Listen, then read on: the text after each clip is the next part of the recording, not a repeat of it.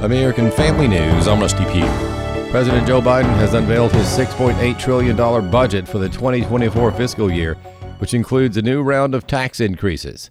Republican House Speaker Kevin McCarthy expresses his disapproval. Anybody who's took Economy 101 would know this is the wrong approach. We've got an economy worried about whether we're going to go downward, and he wants to take taxes. That's all he ever wants to do to create the biggest government we've ever had. And then what does he do about the deficit? He just adds to it. Thursday night, the Manhattan District Attorney invited former President Donald Trump to testify before a grand jury in New York. Hours later, the former president discussed what he calls the weaponization of the justice system in a Truth Social video. Our country has become the investigation capital of the world.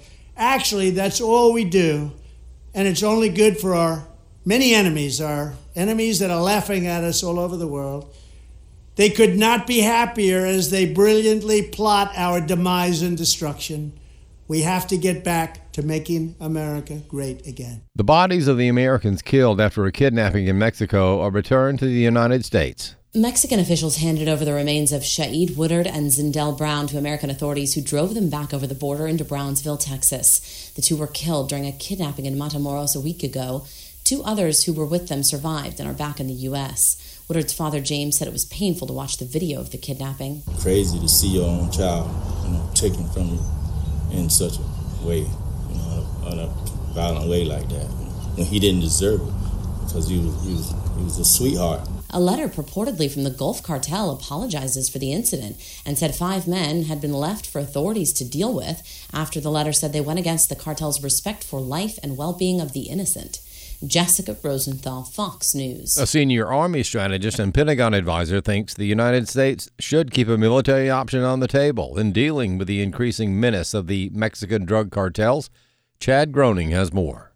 In the wake of the brutal kidnappings of four Americans in Matamoros, Mexico, in which two were murdered, South Carolina Senator Lindsey Graham told the Fox News channel he will introduce new legislation to empower President Biden to use the military to fight Mexican drug cartels. I'm going to introduce legislation to make certain Mexican drug cartels foreign terrorist organizations under U.S. law and set the stage to use military force if necessary to protect America from being poisoned by things coming out of Mexico. So, what would Lindsey Graham do? I would tell Mexican government if you don't clean up your act, we're going to clean it up for you. Bob Maginnis is senior fellow for national security at the Family Research Council and author of the newly released book Kings of the East. It's hard to believe that the Mexican government isn't already totally corrupted, but it may not be to the point that it's unwilling to go after the cartels. But that having been said, we need to make sure that before we deploy certainly our military forces into a neighboring country, we need to pursue all avenues before we do that. But Maginnis says at some point we must act. Clearly, destroying the menace and the threat that these cartels pose is something in our national interest, and therefore we ought to throw resources at it and we ought to do what's necessary. I'm Chad Groening. Another dangerous blast of winter across a wide stretch of the U.S. Winter storm warnings again across the Rockies and Sierra Nevada mountains. You don't need to come to Tahoe this weekend. There's way too many things going on here, and you're just going to be in the way. Tahoe resident Aaron Kelly amid a state of emergency in heavy snow causing roof collapses.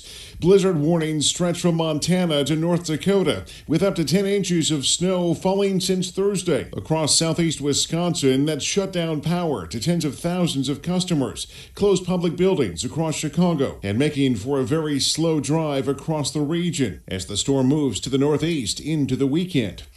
Jeff Monosso, Fox News. Stocks are dipping today. Some of the market's sharpest drops were coming from the financial industry, where stocks tanked for a second day. More news online at afn.net and download the AFN mobile app. I'm Rusty Pugh.